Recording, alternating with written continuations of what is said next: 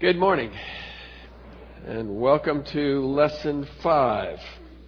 You ought to be sitting on the edge of your seats by now as we're uh, in Judges. This is, uh, well, I've learned, I've had a lot of titles for this. My last one was What I Learned from Jail. And, um, but actually, I, I have a confession to make. My, my friend Bill Mathers and I, and a number of the rest of you, are punsters. And I remember sitting in an elective class with him upstairs, and I don't remember who the teacher was, but he, he, he gave us some line, and Bill and I instantly thought of the same pun at the same time. We looked at each other, and Bill said to me in his wisdom, I wasn't sure I was going there, he said, Better not.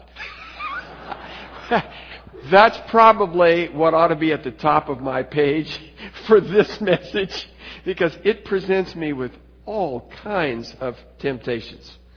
I've already changed the title. It was in your bulletin. I had strong woman, weak need, wimpy man. That should be strong women, weak need, wimpy men. Um, or I had Wonder Woman and the Wimp. Um, or Sisera goes to jail. But I have to tell you, where I drew the line is at the word Barak. And I decided I am not going down that trail. I'll probably mispronounce it now from here on out. I can't help myself. That's just the way it'll go. There are some things that we need to know as we approach our text in, in Judges chapter 4. One of them is this is the most popular text in Judges uh, for scholarly research. And the reason is, it's because it seems like such fertile feminist soil. And so uh, it's very popular. People won't touch the rest of the book of Judges, uh, but they'll, they'll go here and they'll land on it. And I'll have a little bit more to say about that later. By the way, some of the scholars are wimps too. When I read the commentaries and what people say about this text, I never saw so many sissies as, as those who try to tap dance their way around uh, Jael, if I may say so. Um, notice, too, that this is a two part account. It, it's, it's a very interesting thing that you have the prose historical account in Judges chapter 4. You have the poetic response to that in chapter 5. Now, it's very likely that chapter 5 is written before chapter 4 because chapter 5 is the words that are sung that day, the day of the victory. Whereas I would assume the book was written a little later than that. It's interesting to me that there's more detail in chapter 5 than there is in chapter 4. And, and it's my contention that chapter 5 is the key to the interpretation and application of, of chapter 4 of Judges. So I'm going to hold some of my punches uh, on, on this particular message until I get to, uh, to chapter 5. It would also be important for you to know that we are dealing with northern Israel at this point. That is, we are de- dealing with a territory that generally tends to be above or around the Sea of Galilee. Now, if you remember from chapter 1, uh, there in the conquest of the land, uh, the Israelites, in general terms, even the, the Judahites, who were probably the most successful, they were taking the highlands, but they were not taking the plains. And the reason they were not taking the plains is because of the chariots. We'll see them again, those iron chariots were the, the, the, big problem. We're going to see 900 iron chariots today, and we're going to see them in the plain. That is, when we read in, in, in, in, uh, in Judges chapter 1 that Judah was not able to take the plain because of the iron chariots, they are going to take the plain in spite of the iron chariots. It isn't Judah particularly that's in focus. But it's that part of, of the land that was never really taken. And this is a critical area both for farming and for trade and communication because it's generally through the valleys. People don't generally tend to build freeways through mountains if they can help it. So this is the way in which uh, commerce and, and uh, transportation would tend to go. So I'm going to emphasize, as my title suggests, I'm going to emphasize Jael. I, I know that probably some of you expected me to have a stick, as it were, and and here's Deborah over here, and I'm saying down, down, down, uh, and and you know she's got to stay down. We don't want to give her too much elevation in this whole thing.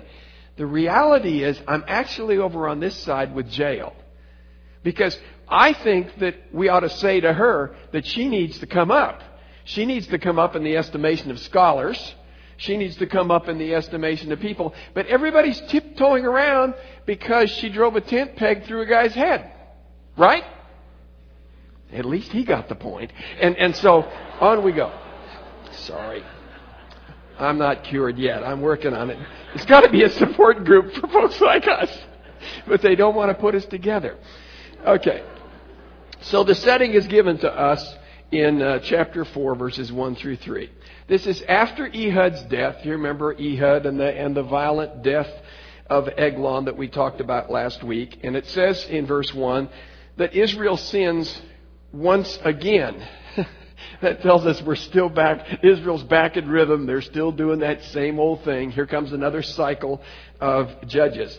And it says that they did evil in the sight of the Lord. Now, the reason I want to just stop there for a second is I don't know that they thought it was evil. The whole point of judges is every man is doing what's right in his own eyes. So they may have thought they were doing great, but God thought they weren't. They were doing evil in God's sight, and it's because of that that God sells Israel into the hands of Jabin. Probably is a good thing to say that Jabin is a dynastic name. It's like Pharaoh and Abimelech. In other words, it's a title. It's not the guy's personal name, sort of like president would be to us. So you'll find a Jabin earlier in, in the book of Joshua not the same one, but the same office, uh, at least as I understand it. And the commander of his army is this man, Sisera. Because of his, uh, his ability and because of those 900 chariots, they cruelly oppressed the Israelites for 20 years. Now, I'm not sure whether I want to make anything of it yet or not, but it seems to me that Israel's getting duller and duller maybe we should say dumb and dumber. Uh, it took eight years of oppression the first time, right? Before they cried out. Then it takes 18 years. Now it takes 20. You're thinking, how long do these guys have to suffer before they get the point? They need to cry out to God. 20 years here in our text. Now, what we really need to look at for a minute is the context uh, and the background provided for us in chapter 5, verses 6 through 8. As I said to you, more detail is found in chapter 5 in the poetry than, it is, than is found in chapter 4 in the prose. But look at what we find in chapter 5, beginning at verse 6. In the days of Shamgar, the son of Anath, in the days of Jael, the highways were deserted, and travelers went by roundabout ways.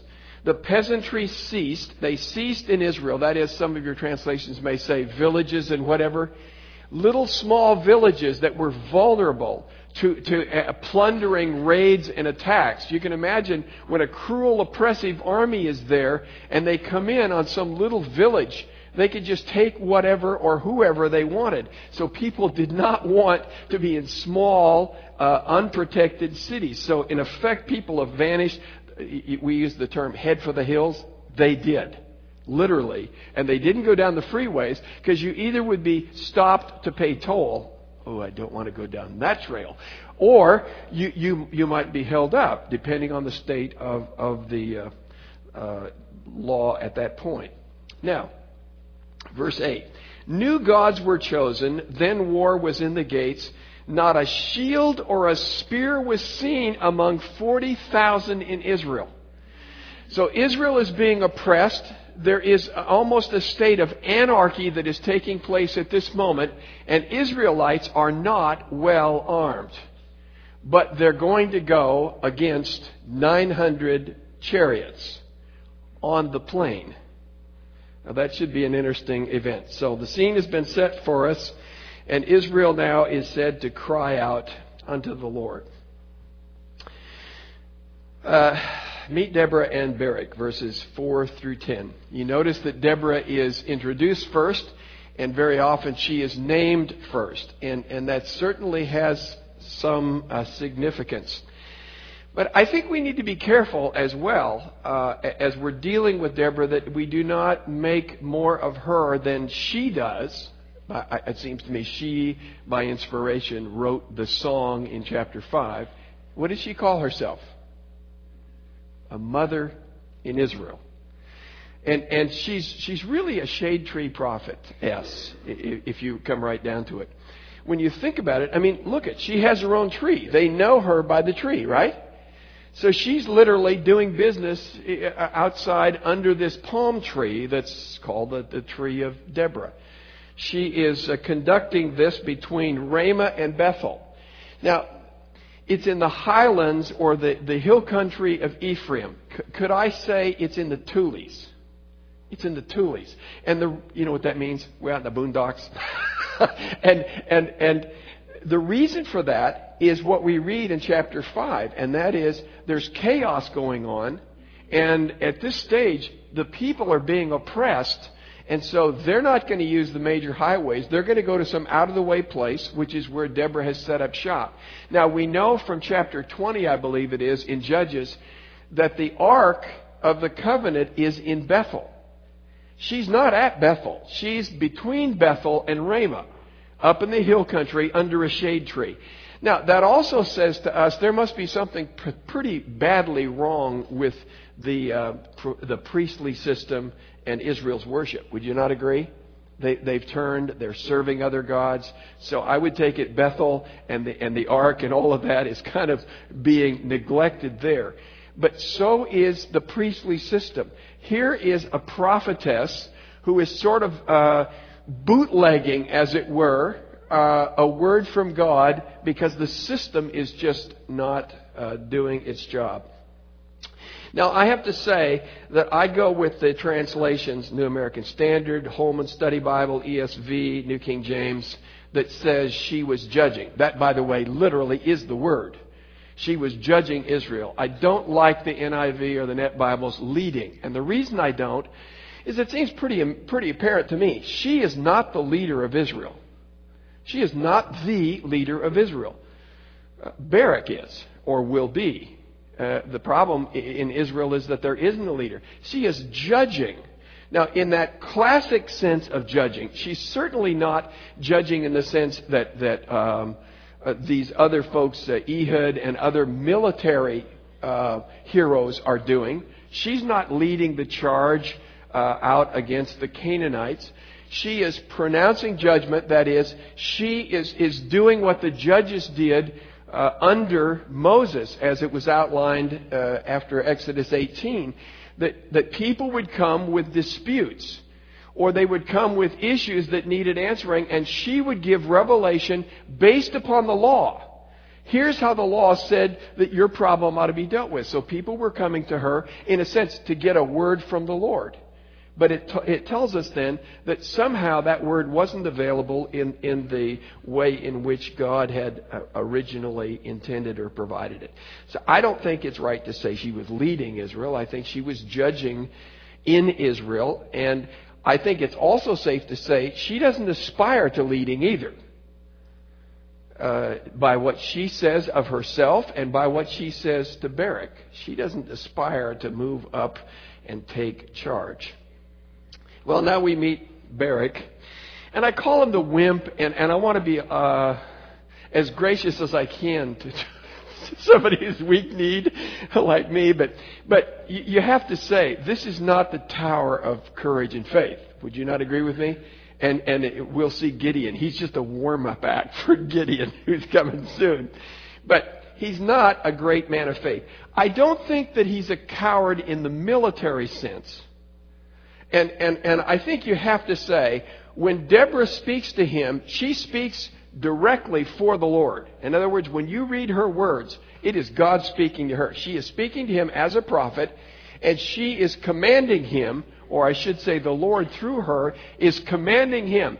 You are to go to battle. You are to take 10,000 people. You are to go up on Mount Tabor and, and, and, and so on. He's given him the specifics and he says, I will be with you and I will give you the victory. Well, that's pretty clear. Now, you have to ask yourself the question, why is it that he's so intent on one woman? In other words, what's the difference between 10,000 and 10,000 plus one? Or to put it differently, what's the difference between 10,000 and 10,000 plus one mother in Israel? Not a lot. I don't think he's saying, man, one more sword, that's what's going to do it. That's going to make the difference. So I don't think he's saying, I need more military might, and she's a good fighter. I don't think that he's saying she's the one who's actually going to lead the army. I don't think she's leading the charge. All he says is, I won't go unless you go with me. Does that sound familiar to you at all? Well, Moses said it to God. He said to God in Exodus chapter 33, if you're not going, I'm not going. And I have to say, partly in, in Barak's defense, it seems to me that that's really what he's saying. He's saying, I want to know God is with me in this venture. I'm willing to go. I'm willing to fight. I just want to know God is there too. Here's the sad part. It relates somewhat to what we were talking about this morning. When we were talking about the greatness of our Lord, but also the intimacy and the unity that we have with Him. And what you see in the New Testament is our Lord Jesus saying, I'll not only be with you, I will be in you. The sad thing to me is hear this man Barak, who is going to be, he's not there yet, he is going to be one of those in the hall of faith. So he is on his way, but he is a man who has no confidence and no sense that God is with him. Is that not tragic to you? And so I want to be careful how I use the word wimp, although I kind of like the word, but I, I want to be careful how I use that because I don't think he's a coward per se. I think he's a man who just doesn't experience God. And that to me is tragic. And so it appears to me that in all of Israel, here is one woman that really has a relationship with God, and that's why people go to her, is they want to hear what God says. And that's why he wants to go with her, is because he believes God is with him when she's with him. But that's sort of sad, at least as I see it. I'd say Wonder Woman is coming, and, and, and by that I mean this. The hero or the heroine of this story is not Deborah. It's Jael. And so when Deborah says, the glory will not go to you, the glory will go to a woman, she's not saying it'll come to me. She's saying there is a woman who is coming and the glory is going to her. I'm going to say that probably once or more in this message. The glory goes to Jael, not to Deborah.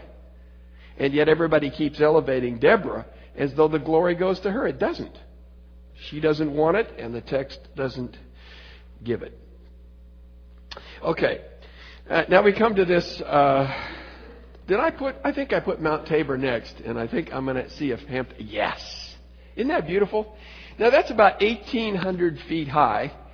And, and there is a um, sort of a monastery or something up. You can see a building up there.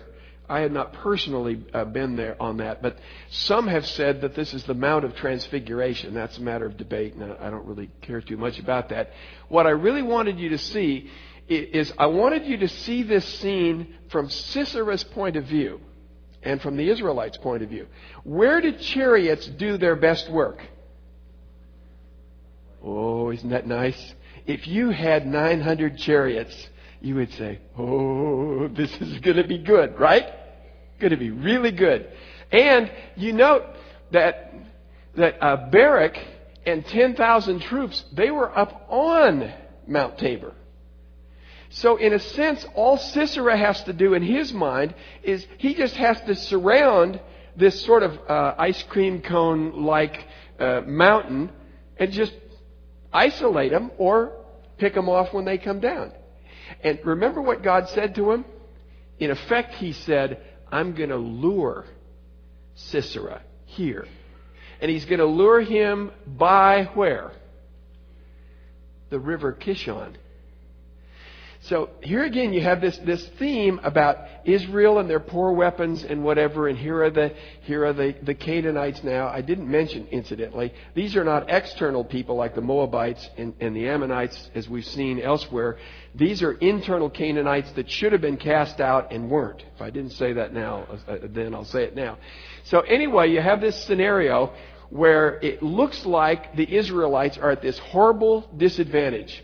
God pouring more water on the altar, so to speak, make the level of difficulty tougher and tougher. And remember, these guys are well armed, and we read from chapter 5, the Israelites aren't. We go into 1 Samuel, and we discover in 1 Samuel only David, uh, uh, only Jonathan and Saul had swords. Is that not what we read? We'll come to that in a minute. So, man, you're thinking, this is going to be too easy if you're Sisera. Okay, let's go back to the significant parenthesis, which is Heber in uh, verse 11. This seems to be just some uh, incidental parenthetical remark. One of the commentators, I think, Younger remarks, and I think rightly so. We expect, as it were, kind of skilled writing when it comes to chapter 5. Poetry is a little harder work. But if you look carefully at the, at the construction of chapter 4, you would see that the author has done a very, very careful piece of work. He doesn't lack for material. He's not like a sophomore in college trying to fill out his page requirements for a term paper. I had, I had fellow students. I don't think I ever quite did this. I had one of my roommates, I swear to you, by the time he got through with his margins, it looked like a newspaper column, but he had the number of pages that were required. It was amazing. Well, he's not lacking for things to fill up space, so he's telling us for a reason. Now, if we think back to chapter 1, we know that we're talking about Moses' father in law, right? Uh, the Kenites, and they come along, remember, with the Israelites in, into the land. But we read in chapter 1 that the Kenites were going to go off by themselves and, and sort of separate themselves, and, and uh, Heber is even worse. He separates himself from his own people and he enters into a covenant relationship with a Canaanite king. So he's sort of off in the fringes, and now he has this relationship with, with Jabin, the Canaanite king. I don't think that he has agreed to do war with Israel. I think he's a fence straddler. I think he's a guy who's trying to, to, to, to, hedge all of his bets, so he wants to have a nice, safe relationship with Jabin, so Jabin leaves him alone, and he wants to have some kind of relationship with Israel, but he's just riding that fence. And this little incidental fact is just tossed in, and we're just, you know, we just naively pass it by. It's going to be the turning point in the story, isn't it? Uh, this, this fellow Heber, or more accurately, his wife, Mrs. Heber, known to us as Jael. All right, so here comes Sisera's army in verses 12 through 16 for their defeat. Uh, Barak is sent to Mount Tabor. Sisera is lured there to the plain and to the Kishon River. Now, again, we, we, we need more facts, and those come to us uh, more from chapter 5 than they do from chapter 8. It simply says to us, in excuse me, in our text, somebody probably better bail me out here with some water. Sisera, thank you, is, is uh, routed or confused. But we don't know. How does that happen? What happens? And then it says that many died by the sword. Whose swords? Chapter 5 says there are no swords. You know, we're, we do not have the armament. So, how did that happen? Try this on for size. When you look at Judges chapter 5, and you look at verses 20 through 22, the stars fought from heaven. From their courses, they fought Sisera Thanks, man. Maybe. The stars are, are entering the battle.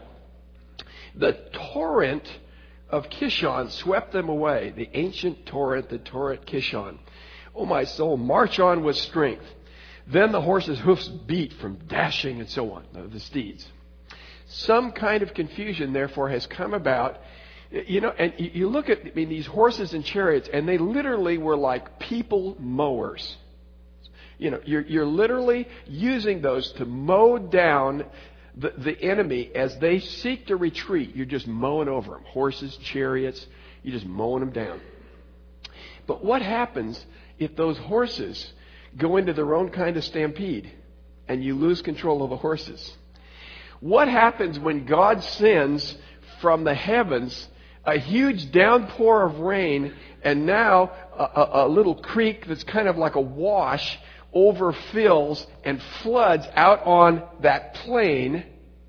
Now your chariots are stuck in the mud, your horses are in a panic, and, and there's more I think that we can read. But just remember in Exodus 23, God said, I will send confusion. That's what, what's happening here. I will send confusion on your enemies. 1 Samuel chapter 10, uh, 7 verse 10, at Mizpah, God sends confusion and the Philistines are routed and killed by the sword.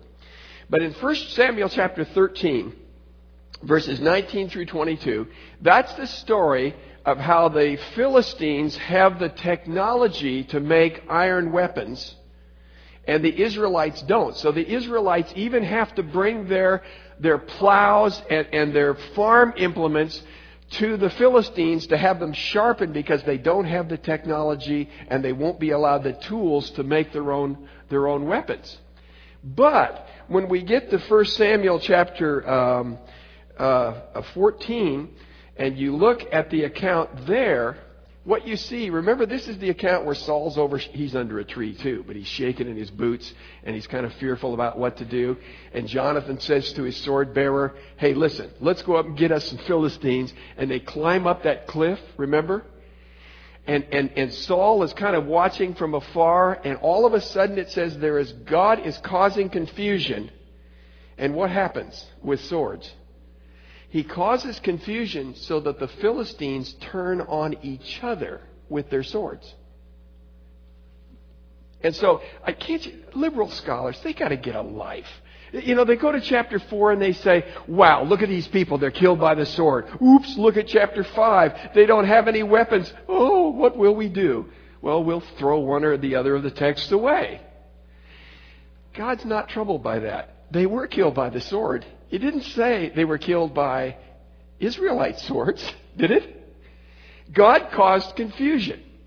And so it, all the blood that was shed was shed by swords, but either they did it themselves or they dropped them while they were running and the Israelites picked them up and finished them off. Is that so hard to get?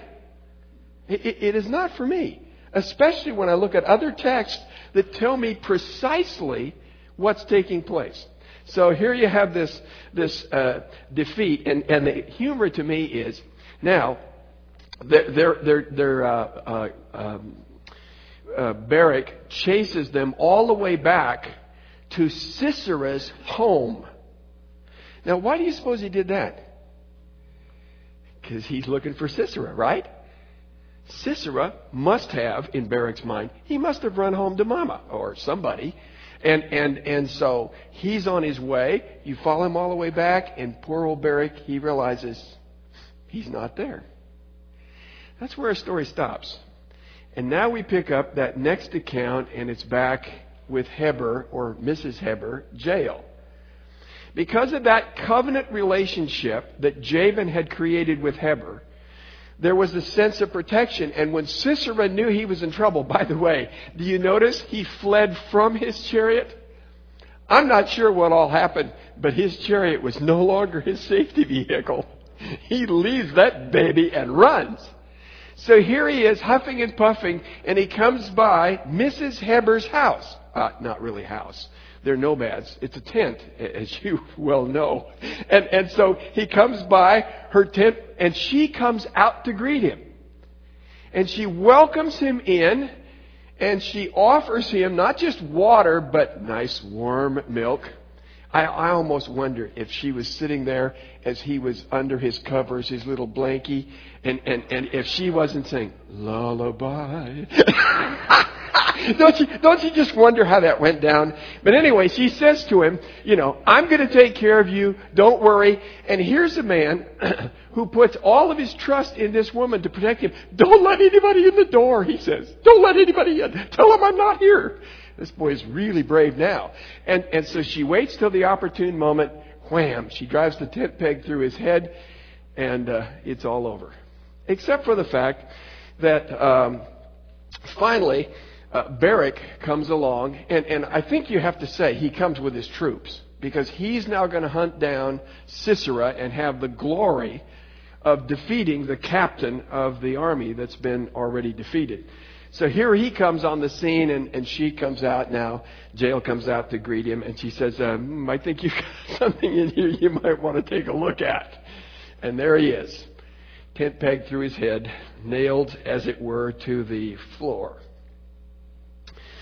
So, what are we supposed to get from this? Well, I, I better finish the story. Verses 23 and 24.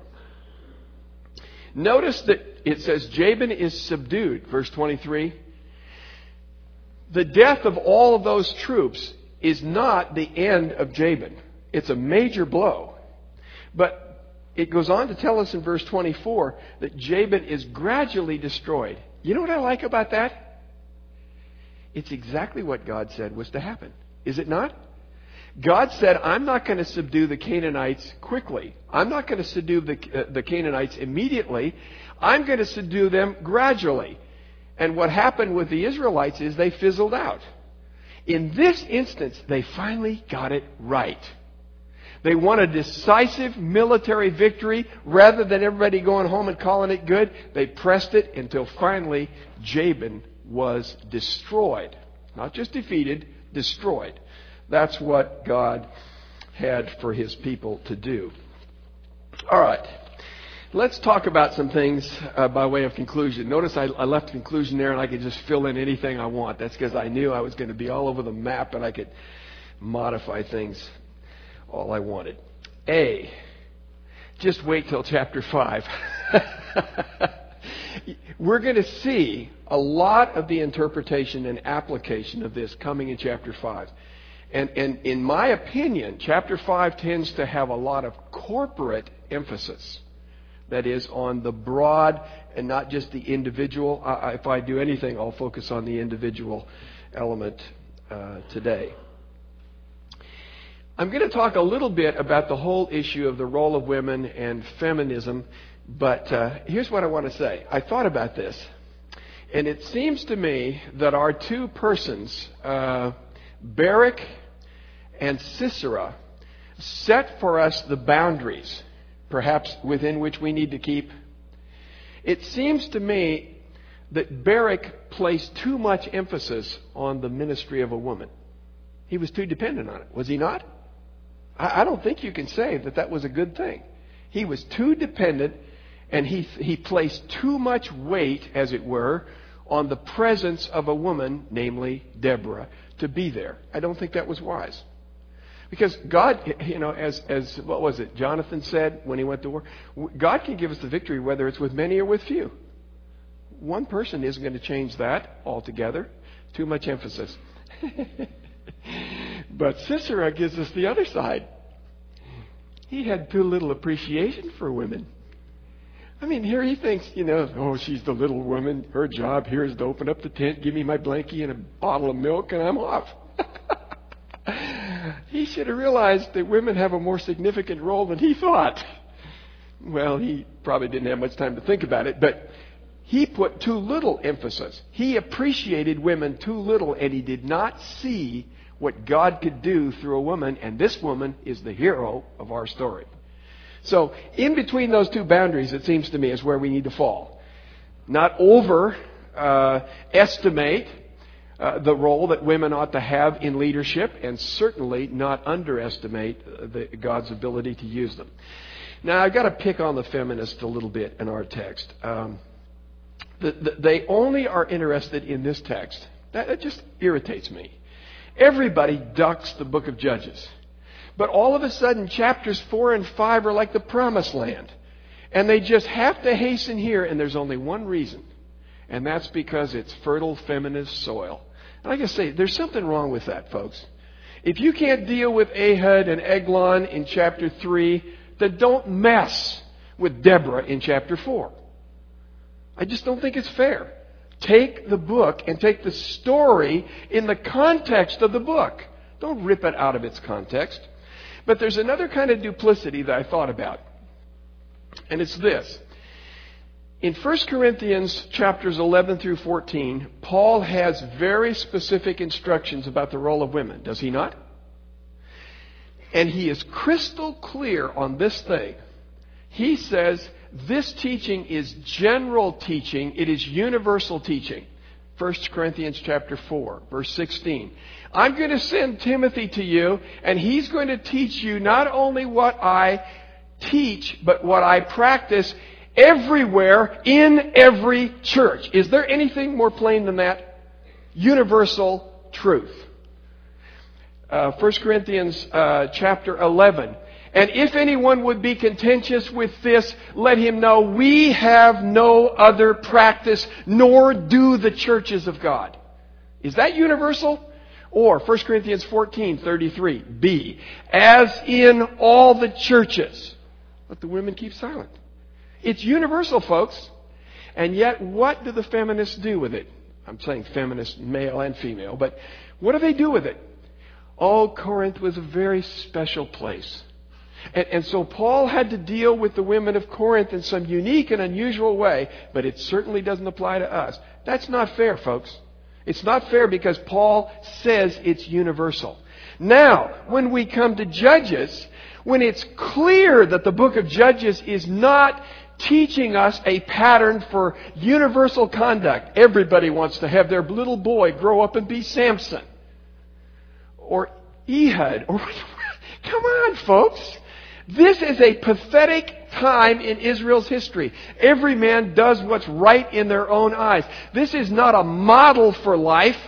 This is to show you how bad it gets when God's model is forsaken. And yet they run to this text and they say, here's the text that tells us how women ought to work everywhere they are. Hogwash. And it just, it's just, it's so hypocritical it makes me mad. I guess you can see that. All right. I'm going to say it again. I told you I would. Jael is the hero. Jael is the heroine of this story, not Deborah. Is that not true? Am, am, I stretching this? She's the one who is hailed. That's what Deborah said. Someone else gets the glory. Chapter 5. Glory, as it were, to Jael. She's the hero. Why is it people are so uneasy about her? Everybody tap dances around Jael.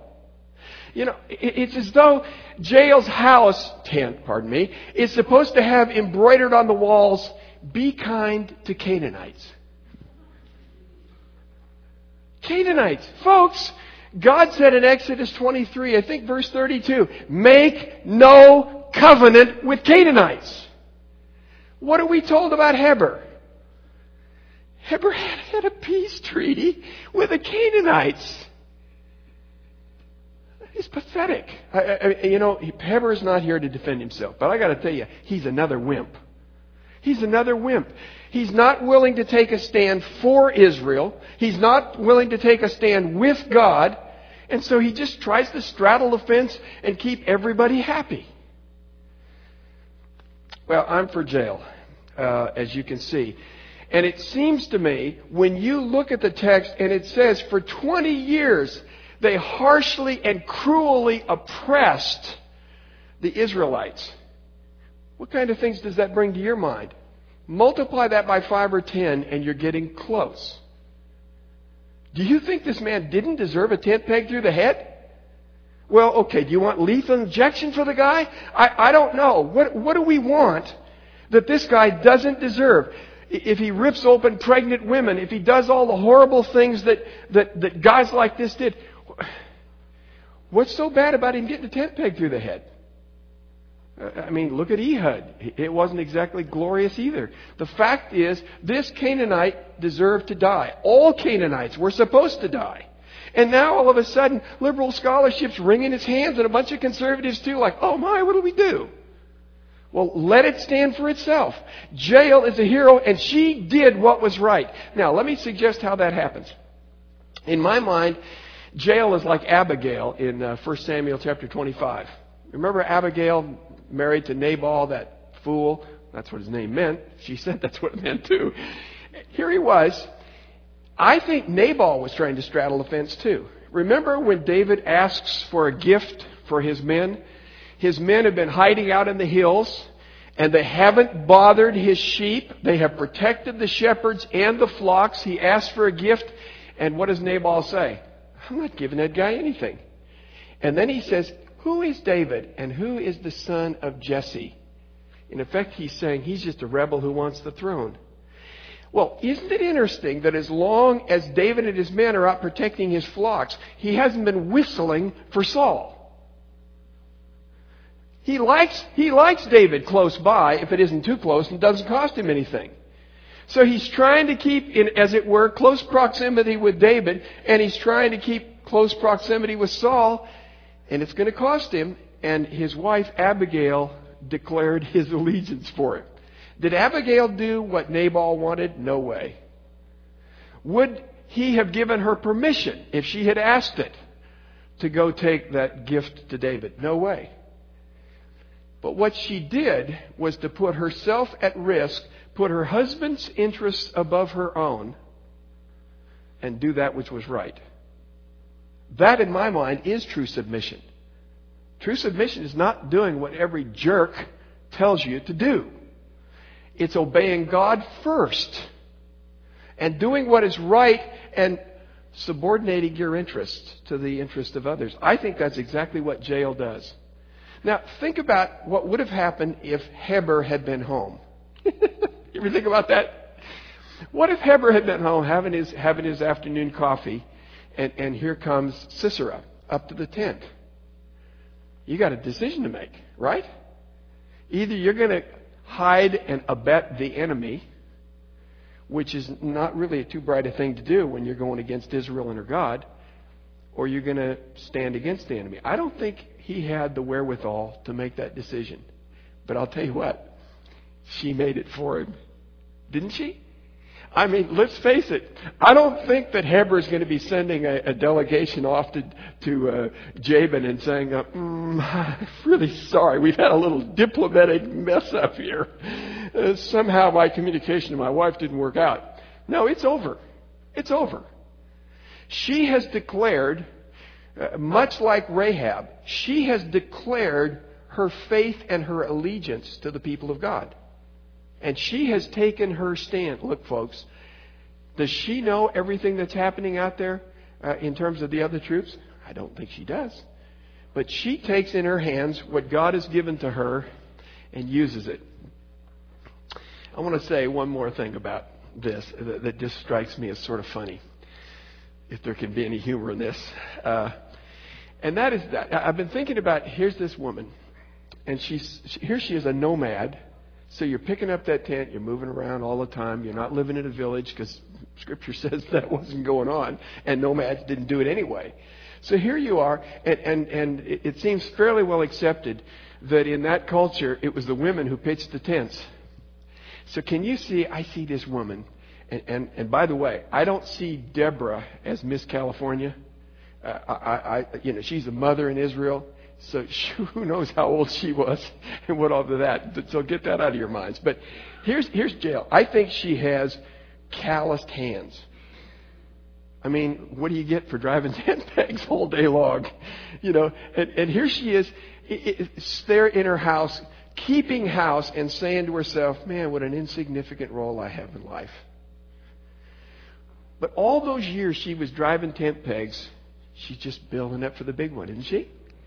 She's just, it's just rehearsal. It's like the Israelites in Egypt. They're just getting calisthenics. And so here she is. God's pre- preparing her for all of this. And I guess what I'm saying is, is this. it, to say it in feminine terms, but it works in masculine terms too. I think, I think in our cu- culture, everybody's looking at the prophetess and they're saying, oh, if I could only be a prophetess. You know, I just want to be so important, spiritual, all that stuff.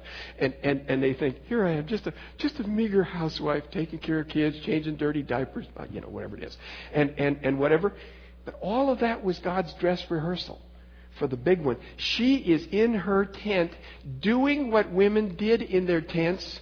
And it was in that context that God gave Israel the victory. And what I'm saying to you folks is this. It seems to me it sounds like 1 Corinthians 7. Paul says, be content in whatever state you are. Don't, don't worry about elevating yourself to some higher level of, of whatever. Be what you are. I commend Deborah for being what she was. She was a prophetess. And so it was her job to say to Barak, God said this. That was her job. But Jael's job was to be there and take care of her house and drive tent pegs. And she did it. And this was the Olympics of tent peg driving. And she got a 10. That to me is saying, we need to be God's people where we are. She had made her choice, and that was, I will trust God. Now, let me say one more thing and then I'll be quiet. There may be a fence rider here today. I think many of us are fence riders in reality. We want to mend our fences in, in, the sense that we keep kind of good relationships with the world and, and, and all of that. And, and yet we want to have our relationships with Christians. And, and so we, we want to just kind of have a coexistence that goes on. This whole book condemns that. This book says you better decide which side you're on. And Jesus said to his disciples, The world's going to hate you because it hated me. We've got to make a decision about where we stand. And, and uh, Heber, even though he's not there, he's teaching us a lesson, and that is you cannot ride the fence. And I want to tell you, when it comes to your eternal destiny, you cannot ride the fence there. You choose, as Joshua said in the end of his book, you choose this day whom you will serve. No fence riders in heaven, folks. They're all in hell. Make your decision. Whom do you trust? It's only Jesus that you can trust and his work on Calvary. Father, thank you for this text. Thank you for Jael and for her faithfulness. Thank you for the way that you used her. Thank you for Deborah as well and her ministry. And thank you that eventually, at least, Barak became a man of faith. May you help us to be the people we ought to be. May you use us in whatever circumstance you have placed us because we have chosen to follow you. In Jesus' name, amen.